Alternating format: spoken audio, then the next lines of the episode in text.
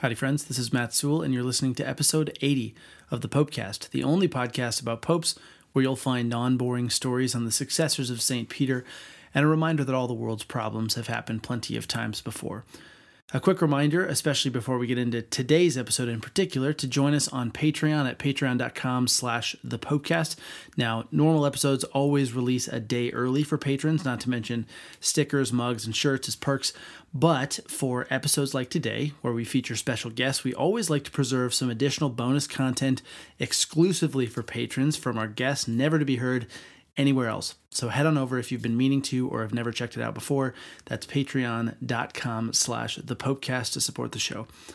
Now today's episode tackles one of the most recent and saltiest papal conspiracy theories pretty much in the history of the Catholic Church. Just 43 years ago, a pope reigned for a mere 33 days before dying under suspicious circumstances. Was it all just a strange coincidence, or was there something more nefarious at play? This week on the Popecast, we're joined by our friends over at The Pillar once again to find out was Pope John Paul I murdered?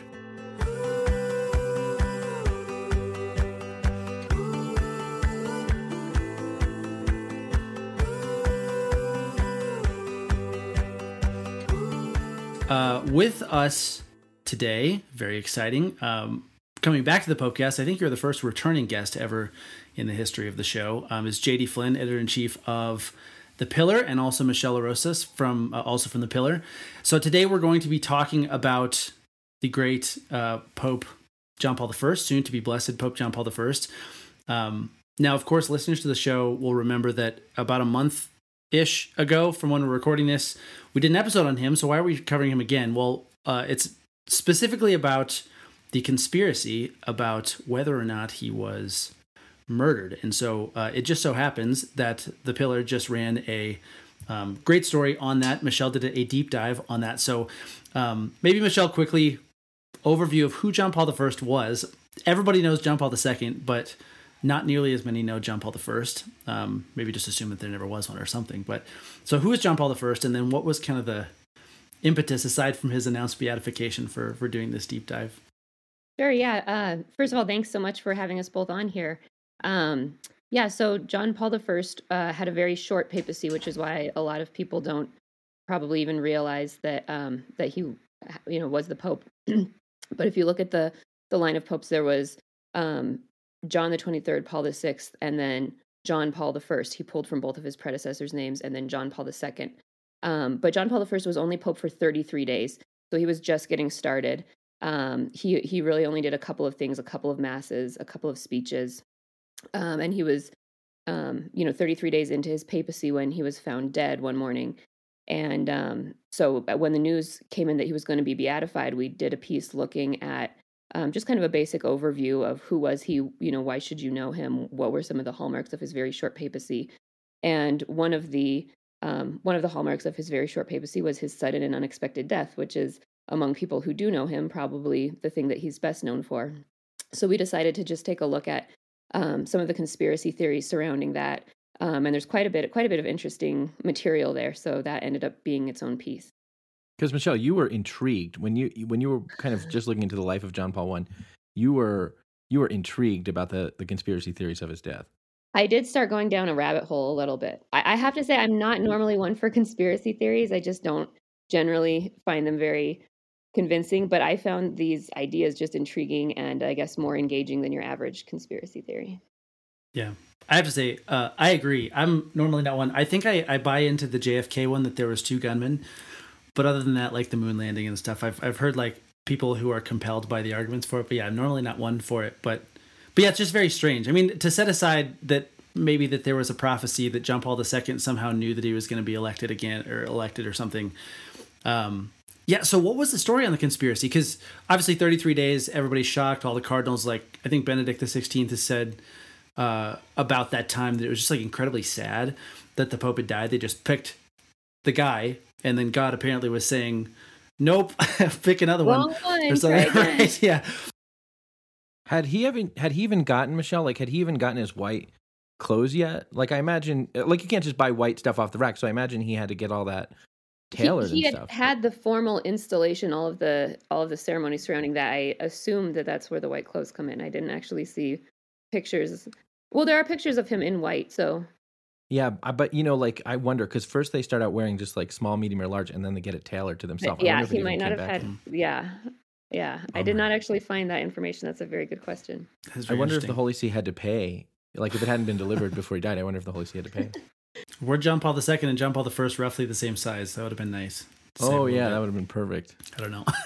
so yeah, I mean that's suspicious enough that he dies a month in. But um, did those conspiracies happen right away? And then, I mean, you listed out kind of the main characters. So who were the the key suspects, if you want to call it, the Yeah, people so who the- could have pulled this off? Um, so you know, there were initially questions surrounding his death. I think you know it kind of lent itself to that because he was. Um, it was such a short papacy, and he was healthy as far as people knew. People were not aware. You know, he he didn't give the appearance of someone who was old or sick, so people were not aware of um, any major health issues. Um, but then you know there were a couple of factors that I think also kind of really fueled the fire in terms of conspiracy theories. Um, and the, the first main one was that uh, the official Vatican documents said that he had died of a heart attack, but there was no autopsy performed. So the question was, well, how do you know that he died of a heart attack if you if you you know haven't done an autopsy? And it's um, it's typical that, that autopsies are not performed for popes. Um, but some of the other details surrounding the Vatican announcement didn't seem to add up. Um, they said that the Pope was found sitting up in bed, and he still had his, you know, the smile that he was known for, and he was still holding his the papers that he was reading. Um, so I think some people question if you've just had a massive heart attack, are you still, you know, literally gripping your reading material and smiling, or would you, you know, be collapsed or in some other way, you know, look like you've you've suffered a major heart attack? Um, and then the other thing that that really kind of raised eyebrows was that the Vatican went under underwent the process of embalming his body immediately. Um, and both Vatican protocol and Italian law would have stipulated waiting at least 24 hours. So there was the, the Vatican claimed that it was because it was so hot that they um, in in the heat they needed to um, embalm right away so his body wouldn't decompose for the official viewing. Um, but that's that, that's not the protocol that they had followed 33 days earlier in August um, when the previous pope had died. And so there was some speculation that they were trying to cover up evidence of poisoning in the blood by embalming right away. That's fascinating. I I thought when you said immediately, there was like oh, like a day later instead of a week later, but within it's like oh, and ship them straight off to, Immediately, to yeah. get embalming. That is very that is very strange. So Mhm. yeah, that would definitely raise a lot of eyebrows. So who are the people that uh, that started to come out of the woodwork in terms of the people who were suspected of maybe doing this in the, so the the- yeah, where- there, there's a variety, and these I find less less um, compelling. I'm I'm not really sure why. I'm not really sure there's strong evidence, um, you know, implicating any of them specifically. Um, one is a is a cardinal who was the head of the um, congregation for bishops at the time, so he had a very strong influence on being able to pick, um, being able to to suggest, you know, priests who would make good bishops. And so the um, the argument there is that he was a secretly a Freemason who was working to get some very liberal bishops appointed, and that JP1 had been had caught on to him, had been warned about him, um, and he he actually had just removed him from the congregation um, that he had been leading. So there was some speculation that perhaps he wanted to get back at him. Apparently, he was also the last known person to see the Pope alive that night um, before he died. So he's, I guess, among the among the different figures out there, he's one of the more compelling ones. I'm gonna like overuse the Whoa. ominous music like coming in. Ooh. So, so the Pope fired him. The, Michelle, the Pope fired him, and then this guy was the last person to see the Pope alive as yeah, well. that's according to all the theories, all the reports that he- he seems and to be his the last. name one. was Cardinal Baggio. Is that right? I, I want to make sure. I. Well, so interestingly enough, the the the second main theory that's probably I guess among these the most credible involves um, a financial scandal involving Vatican Bank, which that one when I read that was like, oh wow, like I I don't know anything about this particular financial scandal, but I believe that it's feasible just given all of the financial scandals you know that are going on today. Um, so and that one involves there's a lot of different characters that could potentially be involved. The mafia um, the masons again um, but that that jp2 was about to or jp1 rather was about to order an investigation into the scandal. And so in order to stop it they um, killed him. Man, that's fascinating. So, well, and maybe there's a, a quick clarifier because in America, you say Freemasons and it like has lots of different connotations, none of which are particularly threatening. It's like, oh, they run a hospital for kids, or oh, that's where all of like kind of like the Elks, right? But I mean, in Europe, especially 50 years ago, the Freemasons are a huge, huge deal where there's actually pretty legitimate anti-Catholic prejudice and kind of animus between the two groups, right?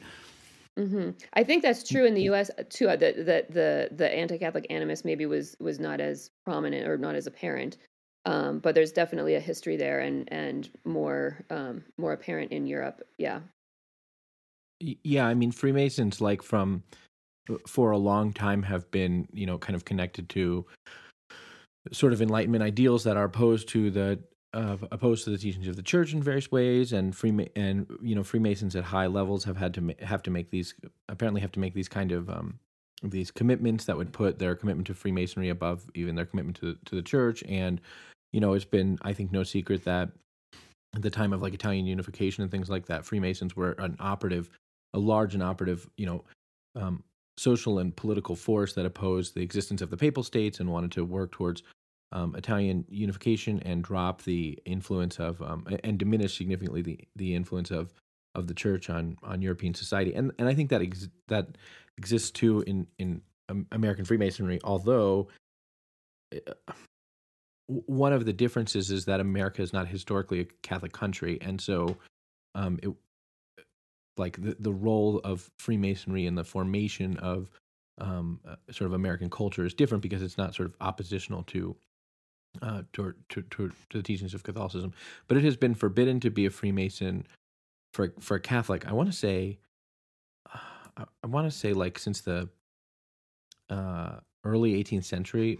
Uh, Does that sound does that sound right to you guys? That it- it's been forbidden to be a Freemason since the early 18th century, and um, it's carried with it an excommunication since at least 1917, if not before. Yeah, I knew that there was. I knew that it was forbidden officially, but I never knew. I don't think I ever knew when that that was made. Yeah. So. Interesting. So then there was also. It seems like these ones get a little bit more fantastical, but like the CIA was on the list, right? And opponent opponents of the um, Latin Mass, Tridentine Mass, right? Yeah, yeah, and those those ones, um, it's a little bit harder to find much evidence on those ones. It's I think that's a little bit more just kind of wild speculating.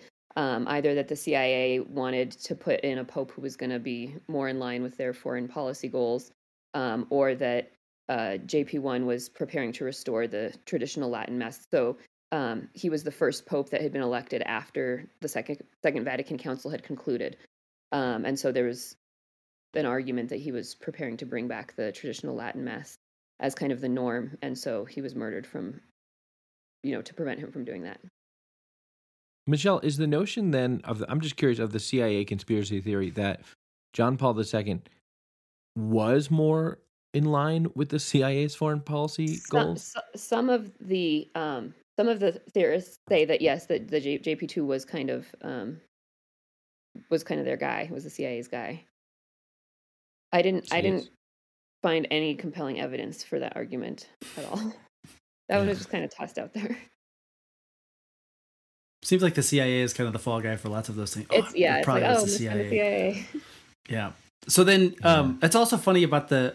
You'd think it would be the opposite because uh, John Paul II, one of his assassination attempts was was like a Spanish priest in a really radical uh, schismatic order that was in favor of the Latin Mass. So you wouldn't normally think that the opponents of the Latin Mass would somehow have a radical group that would go kill the Pope. Um, it seems like it's yeah, sort of backwards. But at any rate, uh, so then there's got to be evidence, right? I mean, there was you already mentioned some of it, but um, in terms of the the likelihood, you can obviously throw out the names all you want, but um, what was kind of the some of the compelling, some more of the compelling evidence that he actually was, at least didn't die of normal circumstances, right? Um, so so it's kind of started out with just kind of these irregularities. Um, you know, the the lack of an autopsy, the um, the rush to embalm. But there have been a couple, you know, these these kind of conspiracy theories won't die. So there have been a couple efforts to look into the science behind it and say, is this valid? Is this not? Does this make any sense? And um, some of those were really interesting. I found a couple of videos that went into um, a little bit more into depth into the science of it. Um, and one of the one of the findings was that um, they, it is not in fact necessary to embalm the Pope's body immediately to prevent it from decomposing. And what they did, they had these forensic scientists who um, create who took a, a, kind of a tank to recreate the exact temperature and humidity conditions in Rome at the time, and then took a dead pig's body and left it there for a couple of days. And apparently, pigs decompose at a rate very similar to humans. So they checked in on the body, and it took several days before any decomposing had started. So they determined that that was not actually necessary. Um, that argument, you know, kind of fell through. Um, but then at the same time, they also found that doing a, a rush embalming job would not necessarily have blocked the detection of poison. So the the conspiracy theorists say, oh, the reason he was embalmed right away was so that people couldn't detect poison in the bloodstream. Well, apparently, a quick embalming is not going to do that. So, um, you know, hard hard to say. um, then uh, they've all they also looked into a couple of other claims. Um, the biggest one was that you would not still be smiling and holding your papers serenely as if you had just had a massive heart attack. Um, you know, they said it's not always as dramatic as you might see it in movies. You know, people clutching their chest and falling over dramatically, but he certainly would have would have, you know, not been sitting there peacefully. He, he you know, would have been in a different pose. Um, and then then there was another another piece of evidence, kind of fueling conspiracy theorists, is that initially the Vatican had said that the Pope's secretary had found him that morning when he had died, and then later they went back and said, well, it was actually a nun who was coming in to bring him his morning coffee. And so the the inconsistency there kind of led people to raise an eyebrow. And it's quite possible that they they had been afraid of potential scandal with the idea of a nun entering his room early in the morning to bring him his coffee, and so they just kind of changed the names there um, initially. But just the, the inconsistency, I think, kind of adds fuel to the fire anytime you know the Vatican gives an official statement and then says, "Oh, actually, that's not what happened." Yeah, that's interesting. I mean, because decorum, I think, would still have been playing a much. Well, I mean, it still does. I think in Rome, um, more than you know America or whatever. Um, one thinks of Mitt Romney dressing up as Ted Lasso in a in a tweet or something. I'm thinking it's a U.S. senator, you know, all that type of thing. So I mean, you can get that. I also have heard. I don't know that this has anything to do with the conspiracy theory, but um, I didn't realize that it wasn't true that he was reading The Imitation of Christ by Thomas à Kempis, and in reality just had some business papers or something, right? Sermon sermon notes, I think. Yeah, there was some debate about what he was actually reading that day that mm-hmm. led to some different speculation. Yeah. So did they say uh, the people who said you wouldn't be smiling and sitting up, still clutching your papers?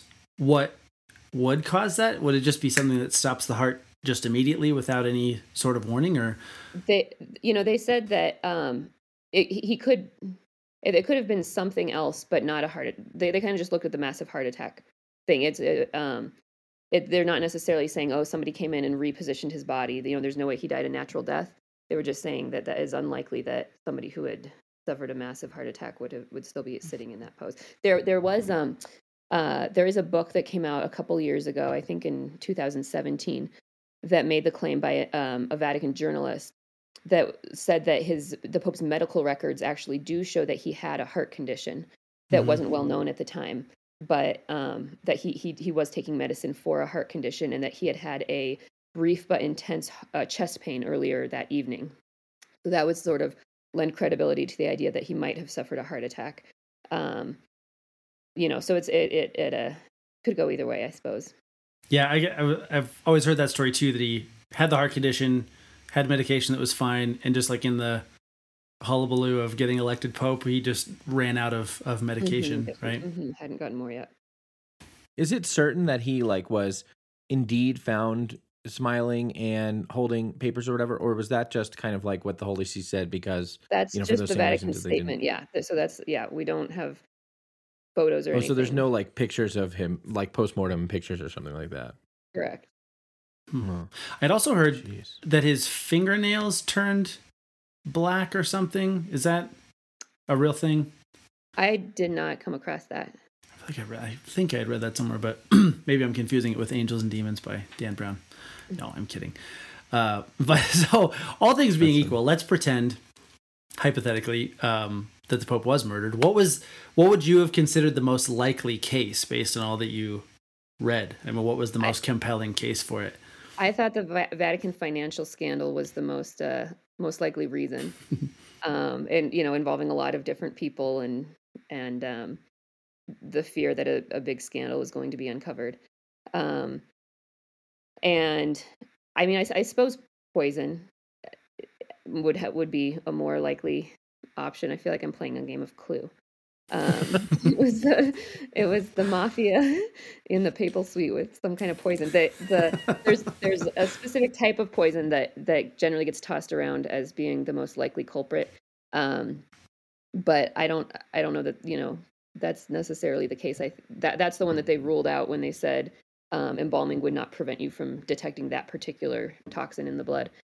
Um, but I I imagine poisoning would be a way to not you know have physical marks or anything left on the body, and then you know it would be easy enough for somebody to come rearrange the body to make it look like he's sitting up. Um, smiling, I don't know. I don't know. You know that that is very realistic. That could have been, you know, the, either the Vatican not wanting to admit that this guy's just been murdered because they don't want to, uh, you know, they don't want to have to solve a crime, or it could be you know somebody in the on the inside was was in on it and so they embalmed the, took the body away right away so that nobody would get a chance to look at it too closely. Mm-hmm. so what was kind of the final determinant of the people who have looked into this really uh, in depth or written about it or whatever as far as whether it's likely to be true or not? Like what's the what's the a lot of people have written about it with strong opinions. The, the the actual forensic scientists that have looked into it seem to not have a strong opinion about whether he was murdered or not just about specific things. Well you know, it doesn't appear that he, um, it doesn't appear that he would have suffered a heart attack if he was found in this position. But they don't go so far as to say he didn't suffer a heart attack because they're not sure that he was in fact found in that position. There's just so many variables um, that they're they're more likely to just say, well, this part of it seems unlikely, or oh, that part of it could be true. Mm-hmm. Interesting. What's Michelle's take on it? My take on it? I think he was murdered. Really? I'm open to that possibility. Wow. All right. I mean, when you look at what happened to Cardinal Pell, that he was, I mean, if he had refused to go, would they have tried to kill him and he would have been found clutching papers and smiling in his. It just seems like there's a suite. lot of. It just seems like scandal is not uh, shocking at this now, point. Now, Michelle, let me ask you this: you, you, you have two. You've made two points that I find interesting. One, that you think the most plausible argument in favor of the possibility that John Paul I was murdered, or the most likely scenario for why he would have been assassinated, I suppose, is the Vatican financial scandal. And two, you think that it's po- probably true. And yet you work for a news outlet that covers Vatican financial scandal. Does that make you nervous? Me, no. Maybe maybe some other people on our staff should be, but um. but you're like you're kind of the um, you're the you're the sort of the genius that keeps everything running. So, and now I'm well, saying that out loud right that unless you say that, JD. Nobody but I'm saying it out loud now as often as I possibly can. Of, they think of JD and Ed. They don't think of me. I'm happy to be kind of in the background. Well, I am for this exact I, reason. Now that I know what's at stake, I'm happy to clarify your role in the foreground. uh, yeah, I don't know I don't how know. many people in Rome actually listen to this podcast, so We'll you find may out. be more safe than not. Who knows? If I, if I die of a massive heart attack sometime in the next. Uh, oh man, weeks. now I feel really bad. Make Michelle, sure Michelle, it's not Michelle's fault. It's it's not Michelle's fault. It's Ed's fault. All all of it. So you said you made one good point. What was the other good point that she no, made? no. I think Michelle's made many many good points, Oh, but I thought, oh, but oh, I was yeah. just noting there are two things that she said that struck me that she thinks it was about the Vatican finance scandal and that she thinks it's Aha, it's yes, true. okay. I don't know that. I don't know Um, that. I'm not sure that I want to go on the record and say that I think it's probably true. well, feel what like is that? Okay, maybe than we can go this. Maybe we can go this direction than it said. So, uh, what would what would that do to his candidacy to be a saint? I mean, because there's obviously martyred saints, but usually martyred saints have witnesses to the martyrdom of some sort. So, if he was murdered, would it preclude him from being declared a saint?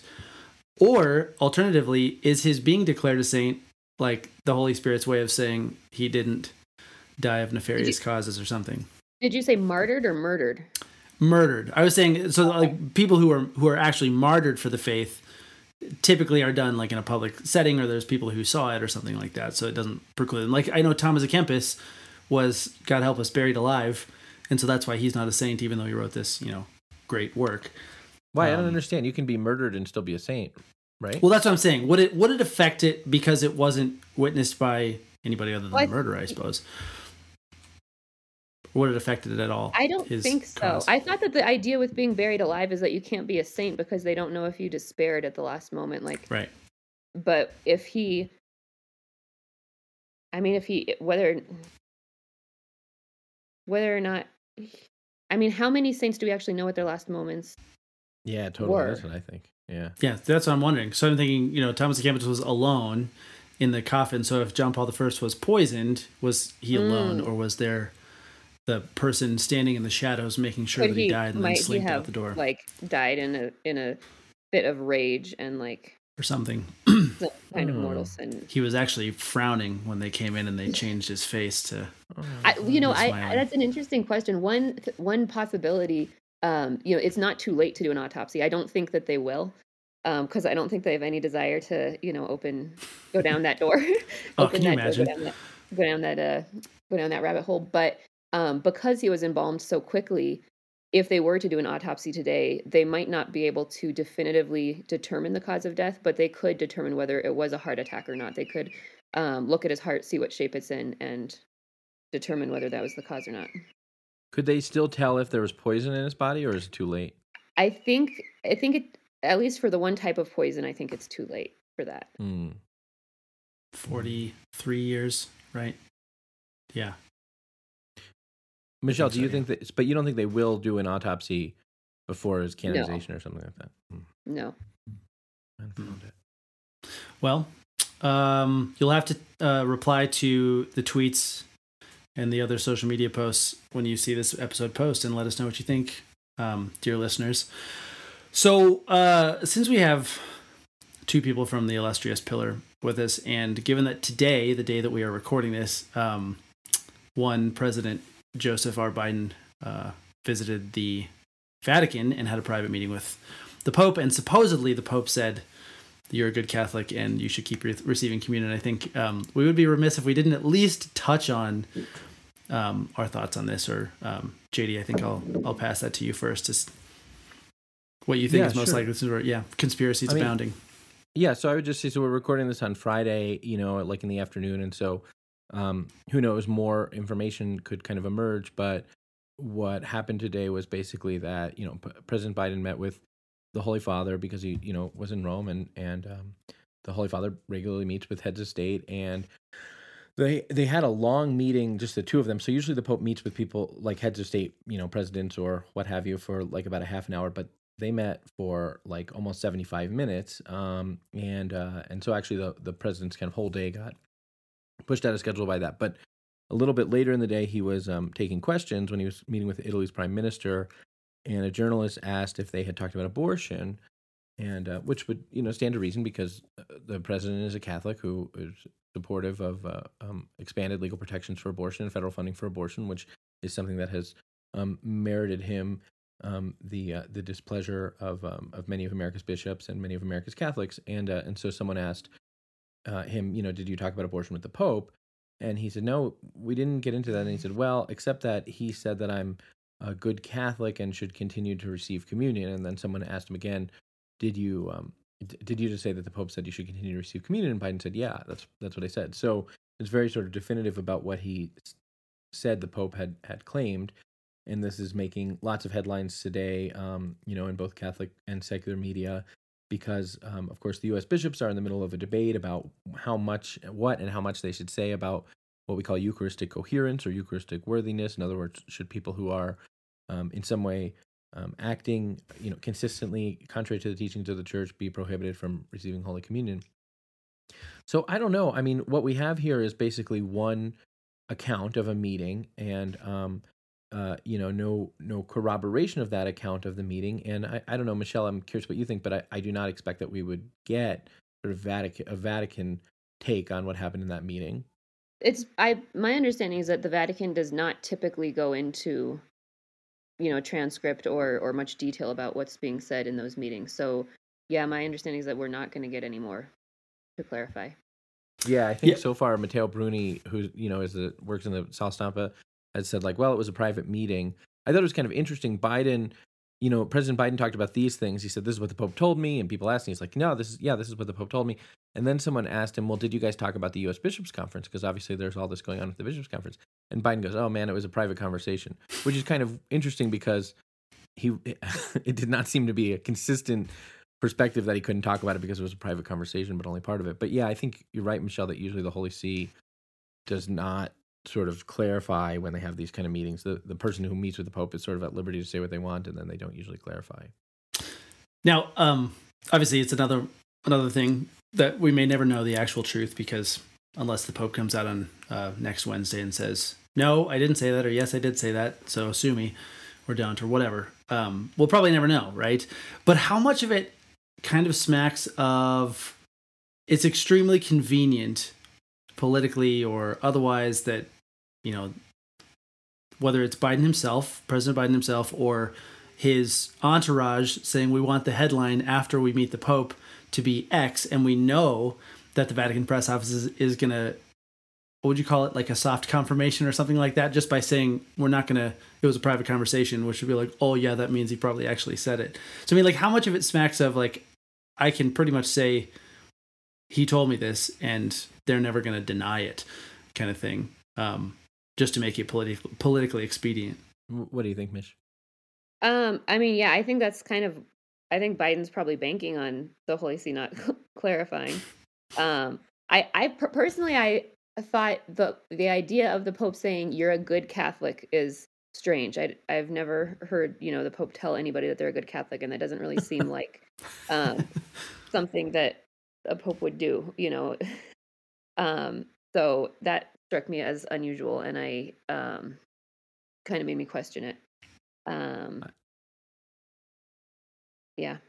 I have a kind of a theory that of of what's plausible. I think, um, and it's this. So you know, if you guys remember last month when the Pope was coming back from Slovakia, uh, he was talking. You know, he was talking to reporters and he was asked about all this, and and he he he gave a very long answer, but a, a part of his answer was the fact that um, this question of whether or not a person should be admitted to Holy Communion is something that should be discerned by the pastor or even you know sort of the person and the pastor in, in dialogue with each other, which is consistent actually with canon law that it should be cons- discerned by the pastor or the diocesan bishop. And so the Pope was really talking about that discernment that you know takes into account other other factors, and that's I think consistent with what um, with what's in canon law and what other bishops have told us, you know, about their own experience dealing with this. That it really has to be kind of considered in, in light of the person and their formation and the frequency with which they're doing these things and all this. And and and and the Pope was really emphasizing, you know, this is something for the pastor. This is something for the pastor. And uh, and that's sort of um, uh, fits into his sort of overall, I think, pastoral theology that places a strong emphasis on kind of like discernment about like the particularities of moral judgments um, in the in the in a sort of connection and, and conversation with the pastor. So it seems consistent with just the Pope's approach to these kind of things. And so, uh, with that in mind, I was kind of wondering, you know, if Biden, if in some way it had come up, you know, it come up like Biden had said, you know, like, well, I've talked with my pastor about these kind of issues, you know, namely, you know, the the incongruence of my political positions with the Catholic faith and these kinds of things. And my pastor is, you know, and I go to mass every week, and my pastor said that I should keep on receiving communion, which we know that Biden's both parish pastor and um, diocesan bishop have, have effectively said that, or if not said that publicly. And uh, and and you know the Pope sort of not wanting to be in this position of kind of like jumping in the in the middle of what Biden saying his pastor said. You know, could have I- could see how it could have gone where the Pope sort of uh, not along with that or said you know well it's important to listen to your pastor or something like that and Mm. it would have uh, uh, it- it could have kind of seemed to be a sort of like affirmation or been spun to be a, an affirmation whereas really it was kind of uh, um, biden sort of recounting what had happened and the pope being you know affirmational of that or affirmational of the process or something like that i mean does that seem And- plausible So Biden kind of hearing the Pope say, "Oh, you're a good Catholic. You should keep receiving communion," when that's not quite what he said. yeah or But what- whether you know, maybe what or maybe that's sort of what like, biden "Oh, said it's Good to listen to your pastor. yeah exactly so I, I don't know i mean that seems like it's at least plausible to me Yeah, Mhm. that seemed like my thought. If it did, if he did actually say it, there's almost just like taking all of the things that Pope Francis has said, even the off the cuff stuff. He's always been pretty nuanced, in terms of like he doesn't just say, you know, like you said, you're a good Catholic and yeah, keep receiving communion or something without qualifying it. Like if he's actually going to say it, then he probably said something else along with it. I also got a huge kick out of that. Uh, President Biden actually said "God love you" when he was walking out of the room. Did you see that? Oh, is that no? He said "God love you." It's a lesser known salutation huh. when leaving a meeting with the Pope. I think. Yeah, but that's like a kind of like yeah, old school Eastern Pennsylvania yeah. Catholic salute, you know, salutation, I suppose. With the wave of the wave of the hand. Yeah. Yeah. Huh. Yeah. Very interesting. How about that? Yes. Well, thank you for entertaining uh, my curiosity and for sharing those thoughts. It's who knows what he actually said, but um, well, that is it for this episode on John Paul the First for all of the plebes. No, I'm just kidding. But we have some special bonus content that we always say for the pat- for our patrons when we have guests on. So uh, if you're not a patron, head on over patreon.com slash the popecast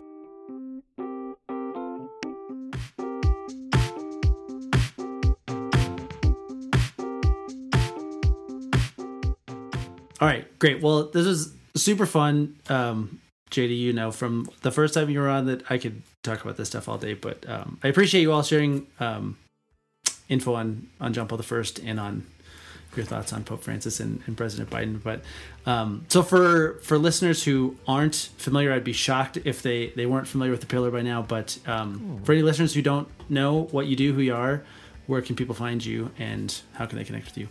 Mitch, I was going to let you. Is pillarcatholic.com. You can also find us on Twitter and Facebook. And you can check out our podcast, The Pillar Podcast, wherever fine podcasts are found. Nice. Yep. Yeah, thanks. Well, um, yes, I um, am a happy endorser of of the, of all things The Pillar. It's always um, very entertaining. So yeah, um, head on over there. We but... happy endorsers of the of uh, and we happier endorsers of the Popecast. Ah, thank you. so the feeling is mutual. Nice, great. Well, uh, yeah, thanks again, guys. Um, looking forward to hopefully having you on again sometime in the future. But yeah, keep up the great work. Thanks for having us. Thank you. Well, now you all at home get to tell us what you think. Uh, do you think John Paul I was murdered or not, based on what you know now? So let us know in the comments of uh, any of the social media posts where you see us posting this, or shoot us an email, uh, which you can find at our website, thepopecast.fm. Um, thanks again, as always, for listening. For for new listeners and old listeners, uh, you can find us on Patreon again, patreon.com slash the Popecast. Please, for sure, definitely go over and subscribe to everything uh, that the Pillar is putting out. So it's um, granted a lot of kind of Catholic inside baseball, you know, interesting scoop on the life of the church, but then also uh, just a lot of really great explainers on normal things that are. Uh, you know, in the day-to-day life of of Catholics or Christians or otherwise, things like you know, why do we say specific prayers? Why do we say Valley of Tears instead of Vale of Tears? All that type of stuff. So, can't recommend them enough. Uh, for longtime listeners of the Popecast, you'll remember earlier this year uh, we had JD and Ed on, so highly recommend going back and listening to that episode if you haven't seen that one. Um, but again, thank you as always for listening. Please leave us a review over at iTunes if you haven't yet. And as we head out today, let us remember, as always, that although these are strange times we live in, they are no stranger than in ages past. Until next time.